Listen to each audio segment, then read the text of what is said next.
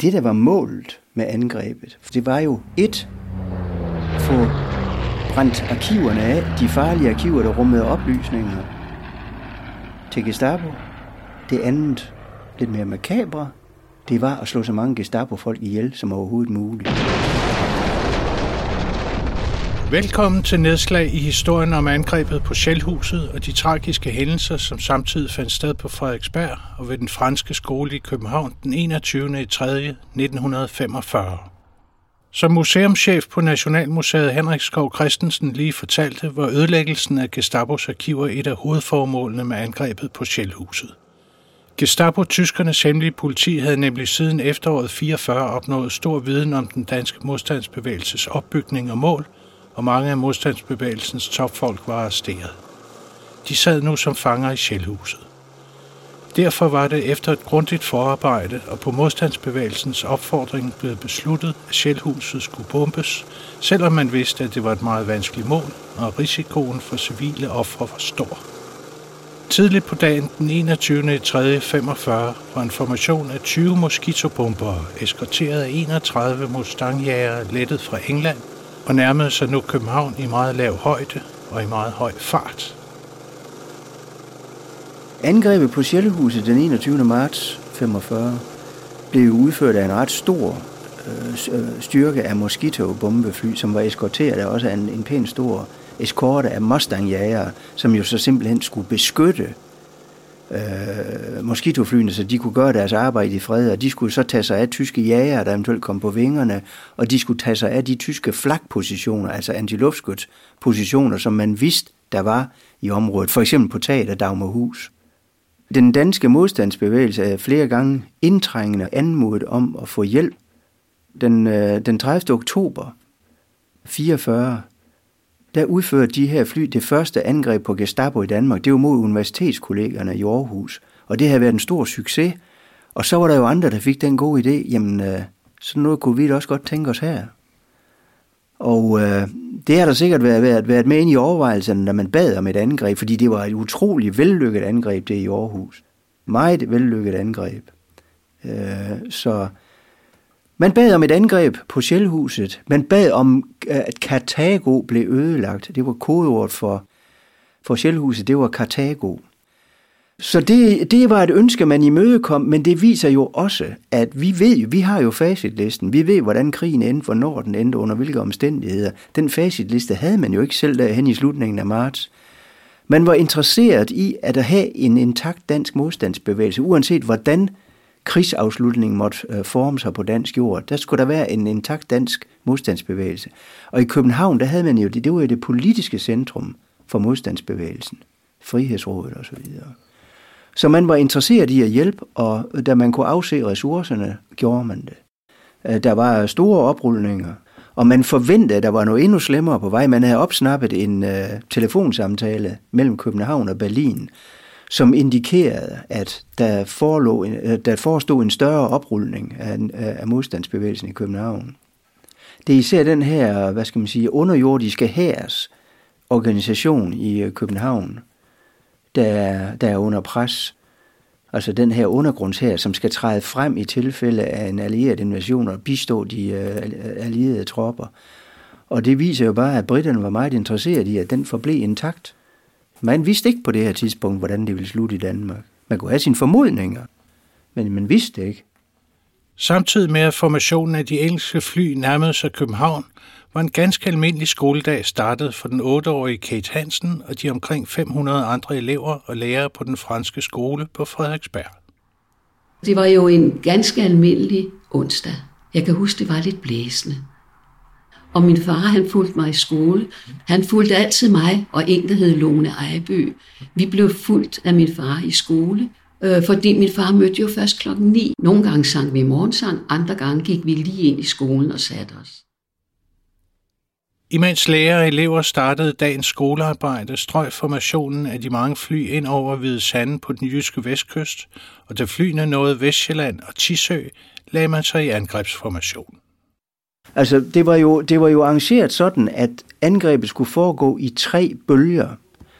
øh, med tre øh, øh, formationer, som skulle have et, jeg tror det var et minuts mellemrum mellem hver formation, således at når en formation havde angrebet, så skulle støv og skidt og møg have lejlighed til at lægge sig lidt, så den efterfølgende formation kunne se målet rent visuelt. Og den afstand mellem formationerne, den etablerede, etablerede man ved Tisø. Første formation fortsatte direkte mod målet. Anden formation øh, foretog en cirkelmanøvre på, øh, på et minut, og tredje formation på to minutter, så ligesom man etablerede den her forskel mellem øh, formationerne, og så direkte ind mod målet, Sjælhuset. Et af flyene i første angrebsbølge, da de flyver ind over øh, København, den ryger ind i en lysmast ude på øh, baneterrænet ved, ved Enghavevej, ryger ind i en lysstander, kommer ud af kurs, øh, falder ned ved øh, et garageanlæg lige ved den franske skole og eksploderer. Bombelasten eksploderer. Så er der så i bølge nummer to flere fly, bølge, både, nummer, øh, både bølge 2 og bølge 3, der tror, at den røgudvikling, der kommer fra det her nedstyrte fly, det faktisk er fra målet. Så de kaster en øh, bomber der mod den her røgudvikling.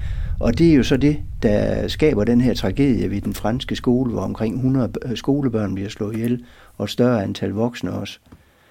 Men jeg tror så til gengæld, at det er det, der gør, at øh, gislerne øh, under taget, og de overlever i relativt store tal. For havde de fået den fulde tonnage på bygningen på Sjælhuset, så tror jeg ikke, de har overlevet. Det forulykkede fly, som var styrtet ned ved siden af den franske skole, fik straks lærerne til at reagere. Nu galt det om hurtigt at få evakueret eleverne og bragt alle i sikkerhed. Jeg, jeg kan huske, at der var lyd, og jeg kan huske, at der blev uro i gelederne, men hvor søstrene jo var fantastiske til at sige, nu går vi stille og roligt ned ad trapperne. Øh, og det var det eneste, man ikke skulle sige til mig, fordi jeg var jo nok lidt af en, en vild krabat. Og derfor, da vi gik ned ad trapperne, og vi kunne høre, at alarmen kom, og var klar over, at der var et eller andet, men vi vidste jo ikke, hvad det var, for det blev der ikke sagt. Så blev vi losset ind i forskellige rum. Og jeg har jo aldrig rigtig hørt efter. Jeg kom så ikke ind i et af de rum, hvor mine klassekammerater kom ind. Men jeg havde lille Lone med mig, og et par stykker til. Men jeg kom til at slippe dem, fordi der blev jo virvar, og der var nogle murbrokker, der faldt ned, og der var en bunke støv, og der var en bunke underlige lyde. Øh, lydene var vemmelige, fordi man vidste ikke, hvad det var. Og så kommer jeg ned i et rum, hvor der...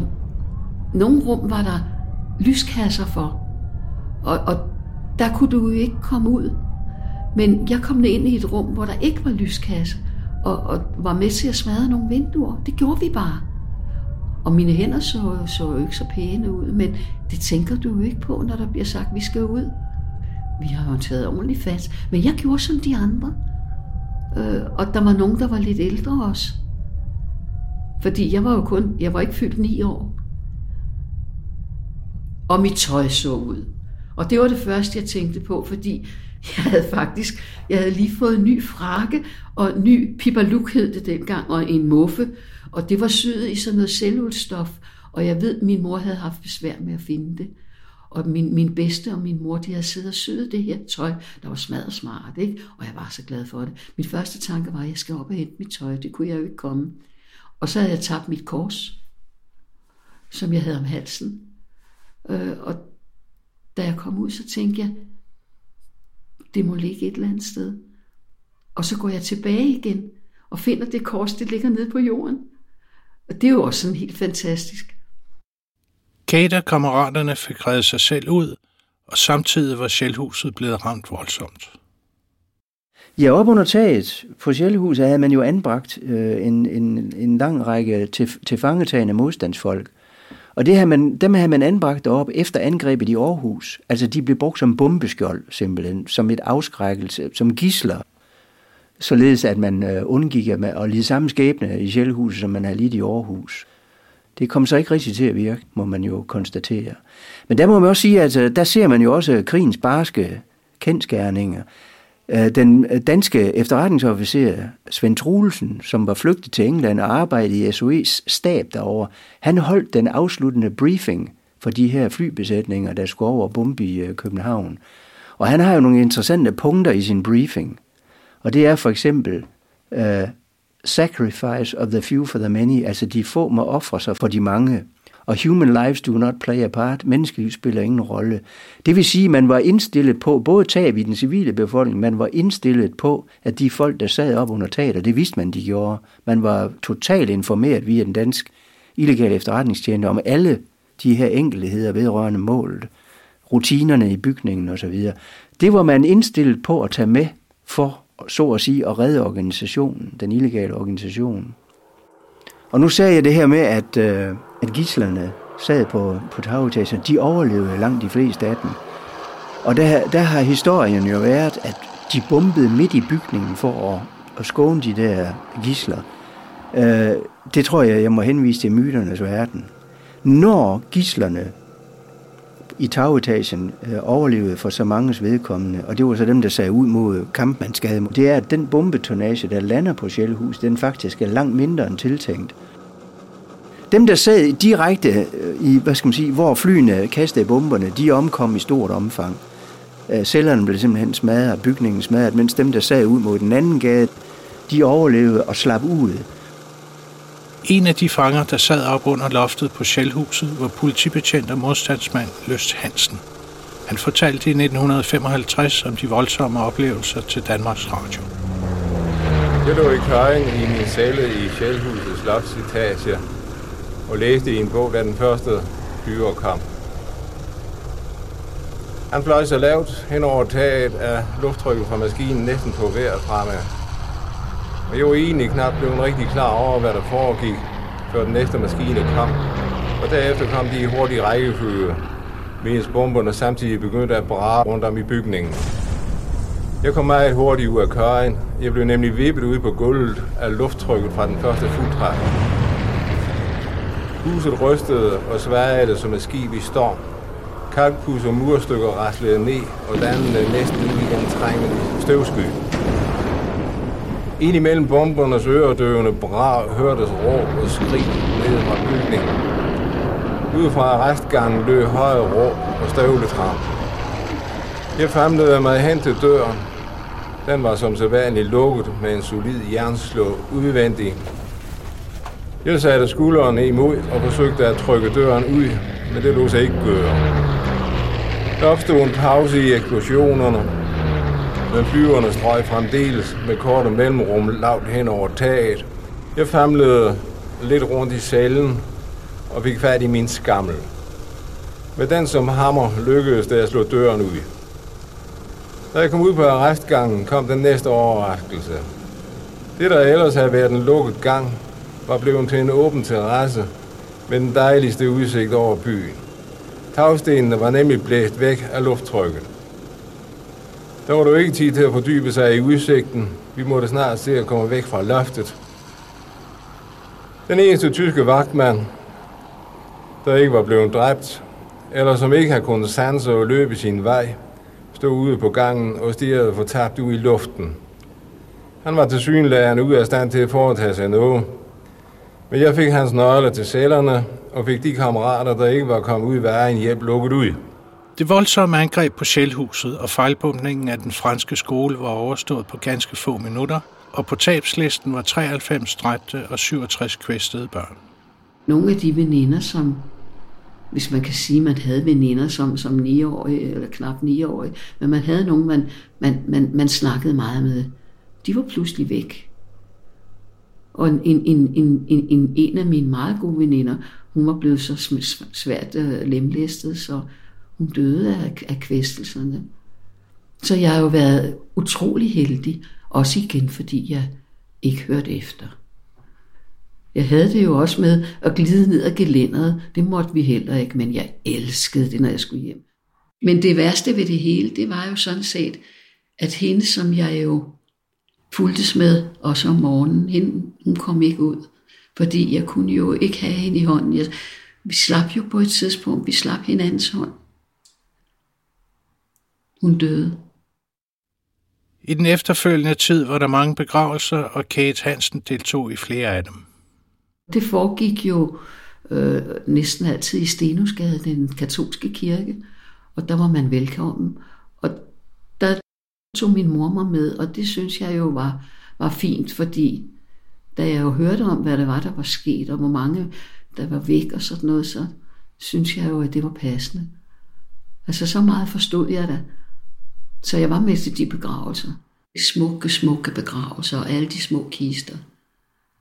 Det var redselsfuldt. Til trods for, at mange Gestapo-folk og deres danske håndlangere var blevet dræbt, er det stadig et spørgsmål, om angrebet var en succes. Det skal ses på baggrund af tragedien ved den franske skole. De to ting kan være vanskelige at veje op over for hinanden. Men det var en succes i den forstand, at man fik ødelagt arkiverne i vidt omfang, man fik slået en masse Gestapo-folk ihjel, og uden tvivl også demoraliseret Gestapo på det her tidspunkt. Det har ikke været godt for deres øh, arbejdseffektivitet at få smadret hele butikken. Men vi skal igen vurdere det på baggrund af de civile tab, der var. Så det bliver et temperamentsspørgsmål, om man vil betragte det angreb som en succes. Her i år 2020, 75 år efter bombardementet, mindes de sidste overlevende deres kammerater, som blev dræbt under fejlbumpningen. Vil du vide mere om en af de mest voldsomme begivenheder under Danmarks besættelse, kan du med fordel læse bogen Bomber over Danmark, skrevet af historiker Henrik Skov Christensen, Claus Kofod og Frank Weber. Mit navn er Philip Trier.